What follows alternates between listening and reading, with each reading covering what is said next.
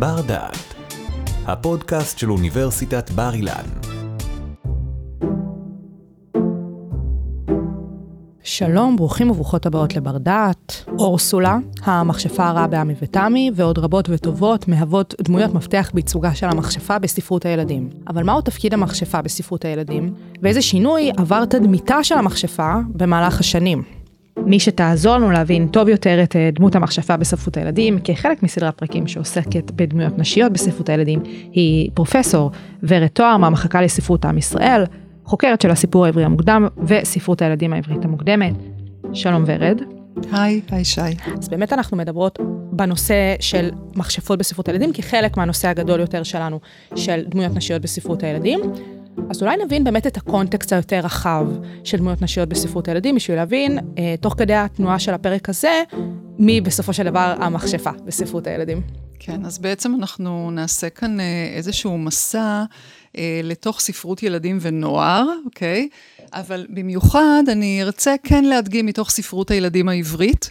כי זה בעצם התחום שמעניין אותי ונראה לי ש, אה, ש, ששווה וכדאי לדבר עליו.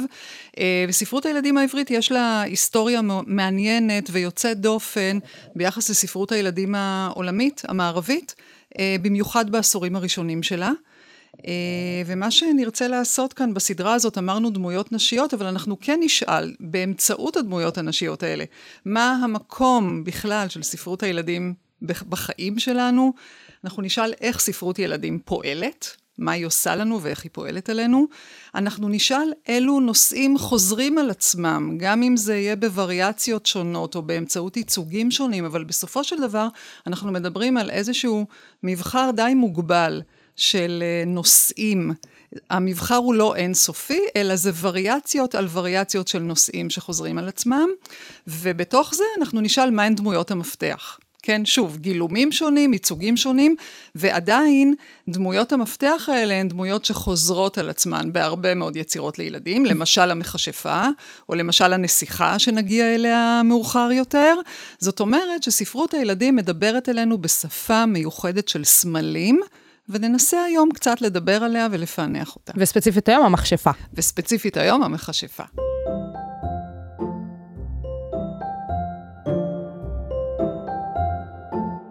אז ורד, בפרק הזה אנחנו באמת מתמקדות בדמותה של המכשפה, אז אולי נתחיל ונסביר מי אותה מכשפה. קודם כל, המכשפה היא אישה, למרות שאני כבר חייבת להגיד שיש גם מכשפים גברים. זה קיים. זה קיים, בוודאי זה קיים גם ברמה ההיסטורית וגם ברמה הספרותית, ואולי כדאי שנדגיש כבר מעכשיו, שאנחנו לא נדבר כאן על היסטוריה, על מכשפות בהיסטוריה וכולי, אנחנו גם לא נדבר על כישוף ולא על תולדות הכישוף, אלה תחומים שעומדים לעצמם. בדיוק, זה דברים שקיימים, אנחנו לא מכניסות את זה לשיחה שלנו. אנחנו מדברות היום על ייצוגים ספרותיים של התופעות האלה. אז נכון שיש גם מכשפים גברים, המכשפים הגברים, מבחינת הייצוג הספרותי שלהם, הם במקום שונה לגמרי מאשר המכשפה האישה, אולי עוד מעט נגיד על זה משהו, אבל בעיקרון המכשפה היא אישה שעושה פעולות, כן? עושה פעולות שמשנות את המציאות. לוקחת איזשהו מצב קיים, באמצעות פעולה מסוימת משנה את המצב נכון, הקיים. נכון, והפעולה הזאת יכולה להיות או באמצעות מילה שהיא אומרת, או באמצעות מעשה שהיא עושה, ולפעמים באמצעות מחשבה שהיא חושבת. עד כן? כדי כך. כן, אבל כל הפעולות האלה הן פעולות שלמעשה משנות את המציאות הקיימת. כלומר, יש לה את הכוח לשנות את המציאות. המציאות הזאת יכולה להשתנות, שוב, במקרה של המכשפה, כי אולי אני כבר אומר שדמות הראי של המכשפה זו אפייה. כן? אז אנחנו בדרך כלל רגילים לראות את הפייה כמי שבאה ומסייעת לגיבור או לגיבורה לצאת מתוך מצב של מצוקה אל מצב טוב יותר. לתקן אולי גם לתקן, איזשהו מעשה שהמכשפה עשתה. בדיוק, והמכשפה נמצאת בצד השני. המכשפה היא זאת שבאה להזיק. זאת אומרת, במונחים של קסם, היא, היא עושה מה שנקרא מגיה שחורה, כן? היא באה להזיק, היא באה בעצם... ואולי עכשיו אני אגיד משהו שהוא עניין פרשני, שהוא כבר מעבר לעלילה. המכשפה היא זאת שפורעת, כן, מלשון פרוע, מלשון לפרוע, היא פורעת את הסדר החברתי. כלומר, המצב הנתון בעולם הוא שיש סדר. והמכשפה היא זאת שבאה ומנסה להפר את הסדר, טורפת למנוע. את הקלפים. נכון, פורצת, פורצת את הגבולות, מפני שהיא בעצמה נמצאת מחוץ לסדר החברתי. כלומר, אם אנחנו נחשוב על מכשפות שאנחנו מכירות אה, מהספרות, אלה, אלה מכשפות שהן אאוטסיידריות לחברה המתוקנת, המסודרת, החברה הזאת ש, שיש לה חוקים, החברה שאנחנו נמצאים בתוכה, שהיא פועלת לפי חוקים של אה, מדינה, דת. של נכון ו... ולא נכון. של צודק ולא צודק, של רע וטוב. היא נמצאת מחוץ לסדר הזה. שזה אגב לאו דווקא אופייני לספרות הישראלית, נכון? בוודאי. זאת אומרת, דמות המכשפה, בוודאי. זה המיקום שלה בספרות בכלל. בוודאי, ואולי אנחנו נגיד שהדמות הזאת של המכשפה היא קיימת כבר מהעת העתיקה. זאת אומרת, היא קיימת כבר בתנ"ך, יש בספר שמות את הציווי מכשפה לא תחיה, כן? שזה בעצם בא ואומר, הנה, מההתחלה, מכשפה זה דבר רע, ומכשפה זה דבר שצריך להוקיע. להילחם בו ולהוקיע אותו עד כדי לא תחיה, שאפשר לקחת את הציווי הזה לכל מיני כיוונים, ואכן אנחנו, אנחנו אה, אה, מכירים, אחר כך מספרות חז"ל, אה, אה, סיפור מאוד מאוד קשה של שמעון בן שטח, שהורג 70 מכשפות בעיר אשקלון, כלומר, המקום הזה של האישה שמזוהה כמי שמבצעת מעשים לרעת הסדר החברתי, ומקבלת על זה גם עונש. כן, ועוד בתוך, איזה עונש. נכון, ובתוך תפיסת עולם שמאוד מאוד מוחלטת, שבה יש טוב, יש רע, הטוב צריך לקבל שכר, הרע צריך להיענש, והמכשפה הזאת נענשת. לא רק בתוך התרבות היהודית, אודיסאוס במסגרת המסעות שלו פוגש את המכשפה קירקה, כלומר המכשפה היא דמות ידועה ומוכרת, וכמובן שאחר כך בימי הביניים, המכשפה הספרותית הזאת נכנסת גם לתוך סיפורים שאנחנו בדרך כלל מכנים אותם, או כשייכים לז'אנר שנקרא מעשייה. מעשייה, שזה okay. אוקיי? באמת, אנחנו לאט לאט מתכווננות לספרות הילדים. בדיוק, וזה הפרי טייל המפורסם, ושם אנחנו כבר מוצאים מגוון מאוד מאוד רחב של מעשיות, ושוב, במקביל, למשל בדרמה, בתיאטרון, שלוש המכשפות בפתיחה של מקבט. כלומר, זה תמיד, אלה תמיד ייצוגים של נשים שנמצאות מחוץ לחברה, מחוץ למקום, ושצריך לחשוד בכוונות שלהן, כי הכוונות שלהן הן בדרך כלל כוונות לא טובות. ושוב אני אומרת, בואי נבדיל את זה מזה שבמציאות בחוץ יש נשים שמועלות על המוקד וסובלות מכל מיני חרמות ועונשים על זה שהחברה מוקיעה אותן כמכשפות, אנחנו ניקח את זה הצידה. זה בעצם המקום שבו החברה נטפלת לחוליה החלשה שלה ובעצם אה, משליכה עליה את כל, ה, את כל הפחדים והחששות. בספרות, אותה מכשפה באמת ממלאת את התפקיד של האישה הרעה בסיפור.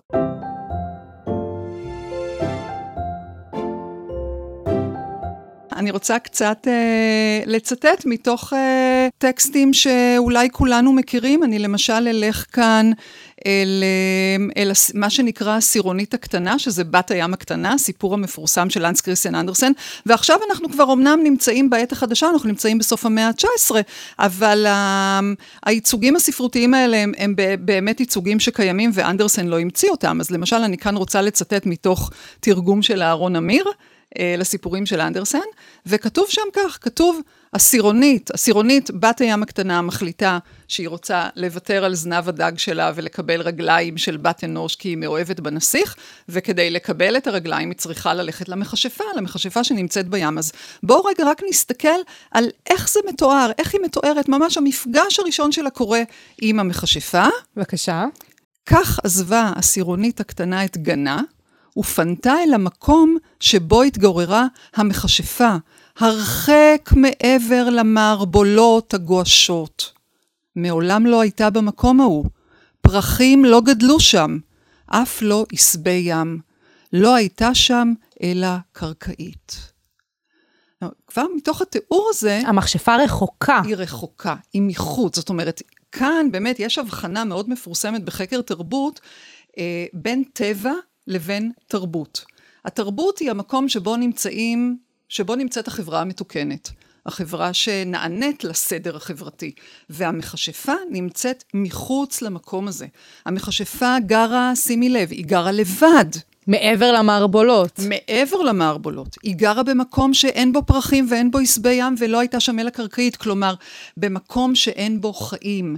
היא מייצגת למעשה צורה של היות, של קיום בעולם, שהוא הפוך לחלוטין מהקיום ההרמוני לכאורה של המשפחה ההגמונית הפטריארכלית, אבא, אימא, ילד, כלב, משכנתה, בית קטן, גג אדום. כן? כל התפיסה הזאת היא תפיסה שלא חלה על המכשפה, המכשפה נמצאת מחוץ לדבר הזה. עכשיו אפשר לבוא ולשאול, האם המכשפה בוחרת להיות שם? האם היא... מושל... מושלכת לשם. האם היא אקטיבית או פסיבית בעצם היותה בסטטוס בו היא נמצאת? בעצם זה שהיא בוחרת להיות, האם היא בוחרת להיות האחרת, כן, the other, האחרת של המקום של התרבות, היא נמצאת בעצם בתוך הפרא. המקום של הפרא, המקום של הטבע, כן, הוא המקום שבו יש יצר, הוא המקום שבו יש רוע, הוא המקום שבו יש חוסר שליטה. על מה נכון ומה לא נכון, ומתוך זה, מתוך המקום ההוא, שם היא פועלת. עכשיו, האם היא באמת רעה או לא רעה? כלומר, בהרבה מאוד סיפורים, וזה לא במקרה, שוב, אנחנו נמצאים בתוך ספרות שמיועדת לילדים ולכל המשפחה, אנדרסן כותב לכל המשפחה, לא בדיוק לילדים, אבל היא, הוא, הוא כן מייצג את המקום, את הדמות, ואני אומרת עכשיו משהו שאולי יישמע ככה קצת חתרני, הדמות הזאת שמותר לה לעשות הכל. אוקיי? עכשיו בואי, לפעמים זה כיף שמותר לעשות הכל. לגמרי, וזה זה... גם בדיוק הסיפור הזה של איזה מסרים אנחנו רוצות להעביר לילדים באותם סיפורים שאנחנו יוצרים עבורם. נכון. זאת אומרת, אמ, איזה מודל היא משמשת כאן? מה צריך ללמוד מהדמות שלה? למשל, מעשייה שנמצאת באוסף הגדול של האחים גרים, mm-hmm. גם אנחנו נמצאים עכשיו בתחילת המאה ה-19. תנור הברזל, כן, סיפור 127 אה, באוסף של האחים גרים, תרגם שמעון לוי, והסיפור מתחיל כך: בימים שהמשאלות עדיין לא הועילו, כושף בן מלך בידי מכשפה זקנה. בבקשה. אוקיי. Okay. once again. בדיוק. זאת אומרת, זה תמיד חוזר לדימויים האלה, ושוב, זה לא שסופרים מנסים כאן להיות מי יודע מה אה, יצירתיים. זהו, הם לוקחים איזשהו copy-paste של דימוי. נכ... נכון, הם נכנסים לתוך ייצוג קיים, הם נכנסים לתוך מיתוס קיים, דמות מיתית קיימת, להפך, הם רוצים להתלבש על המוכר, כי זה בעצם מאפשר להם, בדרך של הסמלה, כבר לתת לקורא להבין תמונה מלאה מתוך איזשהו פריט מאוד מאוד קטן. וכאן, אגב, המכשפה יוצאת מה, מהסיפור, זה לא העניין, אבל הסיפור מתחיל בזה שהמשאלות עדיין לא הועילו. אוקיי? Okay? זאת אומרת, האדם עצמו, אין לו את הכוח לעזור לעצמו. בן מלך כושף בידי מכשפה זקנה. וכאן נכנס עוד משהו, שהיה פחות בולט אצל אנס קריסטיאן אנדרסן, ואולי כאן אפשר להגיד עליו דבר, המכשפה היא זקנה. זקנה. סיפור השם תואר הזה, הוא לא נמצא שם סתם. נכון. היא זקנה, והרבה פעמים היא גם תהיה מכוערת. זאת אומרת, לייחס, מה שמאוד מאוד בולט אצל המכשפות הספרותיות, זה הפיזיות שלהן, זה הגוף שלהן. והגוף שלהן הוא לא גוף פתייני, הוא לא גוף של אישה שנמצאת בשיא חייה ובשיא ימיה, אוקיי? Okay? תפקיד של אישה בתוך חברה פטריארכלית, להביא ילדים, לשמור על הבית, לשמר את המשפחה. שוב, המכשפה יוצאת משם, ואגב, אולי אני אגיד איזשהו פרט, זה שהיא מכשפה זקנה, הסטטיסטיקה תגיד לנו שאולי זה שהיא לא הביאה ילדים לעולם עזר לה להאריך ימים, כי כל כך הרבה נשים אה, נפטרו במהלך הלידה שלהן, מתו במהלך הלידה, אוקיי? כמובן, בהקשר הנה, של ימי הביניים והתקופות בוודאי, הללו. בוודאי, בוודאי. אז היא נמצאת שם, נכון, היא נמצאת שם ביער, מבודדת, היא, היא קניבלית, היא טורפת ילדים, היא מחכה לעמי ותמי, היא, היא פילה, היא רוצה, היא רוצה לבשל אותם ולשרוף אותם ולאכול אותם, ו, ומכשפה עושה דברים נוראים, אבל מצד שני, היא משוחררת. היא חיה לה באיזשהו מקום, אה, משוחררת לגמרי מכל חוק וסדר, ו... תסתכלו כאן, בציטוט שקראתי, תסתכלי, כושף בן, בן מלך, למה?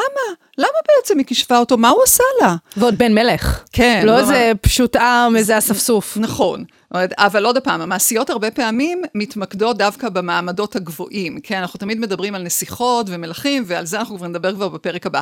אבל למה, למה הוא כושף? מה, מה העילה לעונש הנוראי הזה? אז השרירותיות הזאת היא חלק מהאנרכיה. היא חלק ממה שאמור לגרום לנו לפחד. נכון, האנרכיה הזאת שהמכשפה מכניסה לתוך החיים של הקוראים באמצעות הסיפור.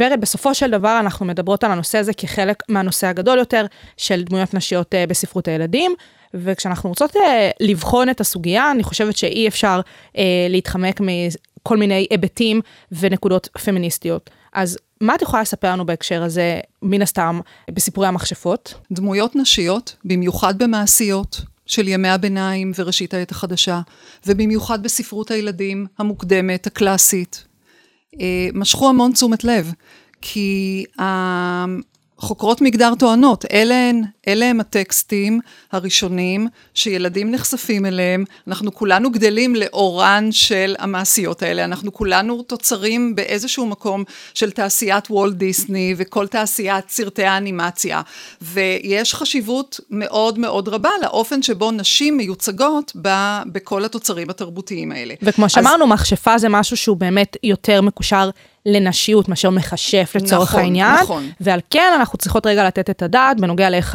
המכשפה מיוצגת. נכון. אז באמת כאן יש שתי גישות. יש את הקריאה השמרנית שבאה ואומרת, התפקיד של המכשפה בספרות הילדים היא בעצם להראות מה יקרה לך אם לא תהיי טובה. אם לא תהיי טובה, לפי אותם חוקים לפי, חברתיים. לפי החוקים החברתיים. זאת אומרת, התפקיד של המכשפה הוא תפקיד חינוכי, הוא תפקיד של לחנך את הקוראת, במיוחד את הקוראת, אבל גם את הקורא הבן, כי הוא לומד על תפקידי המגדר גם מתוך, גם מתוך הדמויות הנשיות, שגם בנים נחשפים אליהם. בעצם הקוראים הצעירים לומדים סטגלנות, קונפורמיזם, תהיי טובה, טובה לפי החוקים החברתיים, תתחתני עם הנסיך, יהיו לך ילדים, יהיה לך בית, תהיי עשירה, ולעומת זאת, מה יקרה אם לא תשמרי על החוקים החברתיים? את תקבלי עונש עד מוות. אוי ואבוי לך. אוי ואבוי לך, בדיוק. זאת אומרת שיש כאן צורה של הסללה.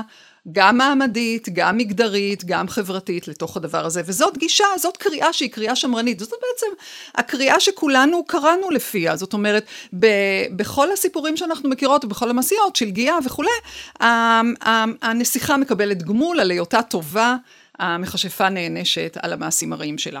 אבל דווקא כאן נכנס, נכנסת הקריאה הפמיניסטית, כן? שבאה לומר, לא, יש כאן בעצם מודל של העצמה. כלומר, בקריאה חתרנית, המכשפה היא האישה היחידה בסיפור שהיא משוחררת. היחידה בסיפור שהיא חופשייה. כן? וזה לא בהכרח רע להיות אישה נון קונפורמיסטית. אבל התפיסה הזאת היא תפיסה יותר מודרנית, נכון? בוודאי, בוודאי. איזה לא. שנים אנחנו מדברות? שתי התפיסות הן תפיסות מודרניות, כי כאן אנחנו מדברים על חקר חינוך, וכאן אנחנו מדברים על, אז אה, אה, אולי, אני, אני כאן מצטטת את אליסון לורי ב-1970, אבל היא באמת מייצגת דור שלם של, אה, של נשים, שבאו ואמרו, של, של חוקרות, חוקרות מגדר, אבל עם אג'נדות פמיניסטיות, שבאו ואמרו, לא, המכשפה דווקא נותנת מודל. הנה, מודל של אישה. עצמאית, חיה לבד, ביער, מחזיקה את עצמה, אה, מצליחה להגיע לגבורות, כן, בגילה, ונכון, אה, אה, עושה מה שהיא רוצה, אבל יש לה המון המון כוח. המון, היא מצליחה להשפיע על המציאות, היא מצליחה לייצר מציאות. זאת אישה חזקה, מה הפלא שכולם פוחדים ממנה ורוצים להעניש אותה ו... לשלוח אותה למקומה בגלות, ככה מעבר להרי החושך. אז יש שתי אפשרויות להסתכל על המכשפה. האפשרות השנייה, אפשר אולי לא להסכים איתה, אבל היא מעניינת, היא פותחת איזשהו פתח של קריאה אחרת של הסיפורים האלה, במיוחד לאור העובדה שבספרות המודרנית, פתאום המכשפה בספרות הילדים משנה את הפנים שלה והופכת להיות מכשפה אחרת. היא כבר לא המכשפה של גרים, היא כבר לא המכשפה של אנדרסן, היא כבר מכשפה שהקורא אפילו יכול להתיידד איתה. להתיידד, אולי אפילו להזדהות בחלק בוודאי, מהפעמים, בוודאי. אולי הרחקתי לכת, אבל זה גם נמצא לא, לא שם. לא, לא, אבל גם עם המכשפה הרעה, אנחנו מזדהים. כי מה בעצם המכשפה הרעה עושה? המכשפה הרעה מאפשרת לקוראים הצעירים לתת דמות לפחדים הכי כמוסים שלהם. כן? זה בעצם לתת מילים לאיזה שהם רגשות של אימה, של פחד, של פחד מאובדן שליטה, של אה, אה פחד מרוע. וברגע שהייצוג הזה קורה, כמו המפלצת מתחת למיטה, זה משהו שמקל על הילד לאבד את החוויות שלו, לאבד בעין. בעין. כן, כמובן. אוקיי? Okay? אז אני, אני אתן כאן אה, אה, דוגמה מתוך ספר אה, ילדים מקסים, שאני מאוד מאוד אוהבת, שגם מאוד אוהבים לצטט אותו בהקשרים האלה, שזה חמש מכשפות של רונית חכם. ומה שרונית חכם, החכמה, עושה כאן, היא פשוט שוברת את כל הסטריאוטיפים שאנחנו מכירים לגבי המכשפה, ואולי הסטריאוטיפ החשוב ביותר, שיש כאן חמש מכשפות. הן ביחד. פתאום המכשפה לא לבד. קהילה. אין קהילה, בדיוק, אין קהילה, ואין קהילה נשית של חמש מכשפות שיוצאות לטייל ועוברות כל מיני הרפתקאות בעיר הגדולה, כי המקום שלהן הוא לא המקום של העיר הגדולה, הן מגיעות מחוץ לתרבות, אמרנו, הן מגיעות מהמקום של הטבע, של הפרא, של היצר, ופתאום הן נכנסות לתוך העיר הגדולה ועוברות המון המון הרפתקאות, אבל הן גם כל כך חמודות וכל כך קל להתאהב בהן. אז אנחנו היום בתוך מצב, ויש עוד דוגמאות כאלה, ספר, הספרים של נורית זרחי, המכשפות של נורית זרחי, הם מכשפה על מקל, ויש עוד כל כך הרבה דוגמאות. המכשפה הופכת להיות יותר אנושית. גם הגיבורה של הספר. נכון, יותר קרובה, יותר אמ, אפשר להיות אה, בעצם קרובים למניעים שלה ולעולמות שלה. ואולי עוד משהו מאוד מאוד יפה, שדווקא המכשפה מאפשרת לקוראות, דווקא לקוראות, להיפרד מהמיתוס המעוות והמעוות הזה של הברבי, של הנסיכה של וולט דיסני, המודל הזה, שכל כך קשה לעמוד, לעמוד מולו, ופתאום איזה חמודות הן, צבעוניות, קצת מכוערות, קצת מעוותות, אבל הן כל כך שמחות ומאושרות. ממש כמו כולנו. ממש כמו כולנו, בדיוק.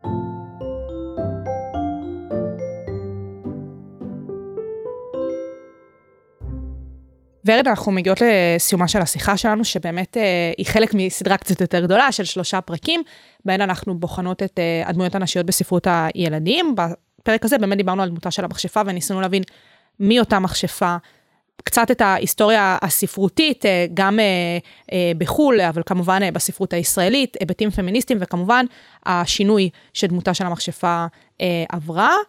אבל בסופו של דבר, יש כאן גם תפקיד יותר גדול של ספרות ילדים. ואיך שבאמת המכשפה מתקשרת לתפקיד של ספרות הילדים. מה את רוצה שאנחנו נבין בהקשר הזה מהשיחה שלנו? Okay. אוקיי, אני חושבת שהמכשפה מאפשרת לנו, ובמיוחד התנודות בדמות הזאת של המכשפה, מספר שמות ועד נורית זרחי, שזה באמת שינוי של 180 מעלות בדמות הזאת, היא בסופו של דבר מאפשרת לנו ומלמדת אותנו בדרכים מאוד עקלקלות. אבל הן נמצאות שם, המסרים האלה נמצאים שם באיזה מקומות מאוד מאוד תת-קרקעיים. סובלנות, סובלנות, לא לפחד מהשונה, לא לפחד מהאחר, לא לשפוט, לתת פרשנות, המציאות היא מורכבת, בני אדם הם מורכבים, יש בתוכנו גם את הצדדים האלה וגם את הצדדים האחרים, ואנחנו צריכים ללמוד להתיידד איתם, לא לפחד מהם. הסיוטים שלנו, כשהם קמים ומתגלמים על נייר עם איורים, באיזשהו מקום הופכים להיות הרבה פחות מפחידים. אז באמת עם התובנה הזאת, גם בהקשר של המכשפות, אבל באופן כללי תפקיד ספרות הילדים בכלל, אנחנו נסיים את השיחה שלנו.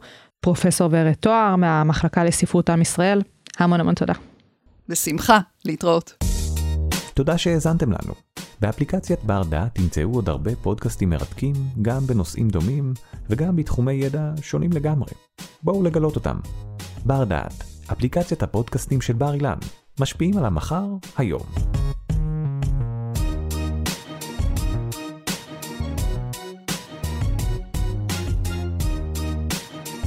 ערכה והפיקה שי קלוט. תודה על ההאזנה.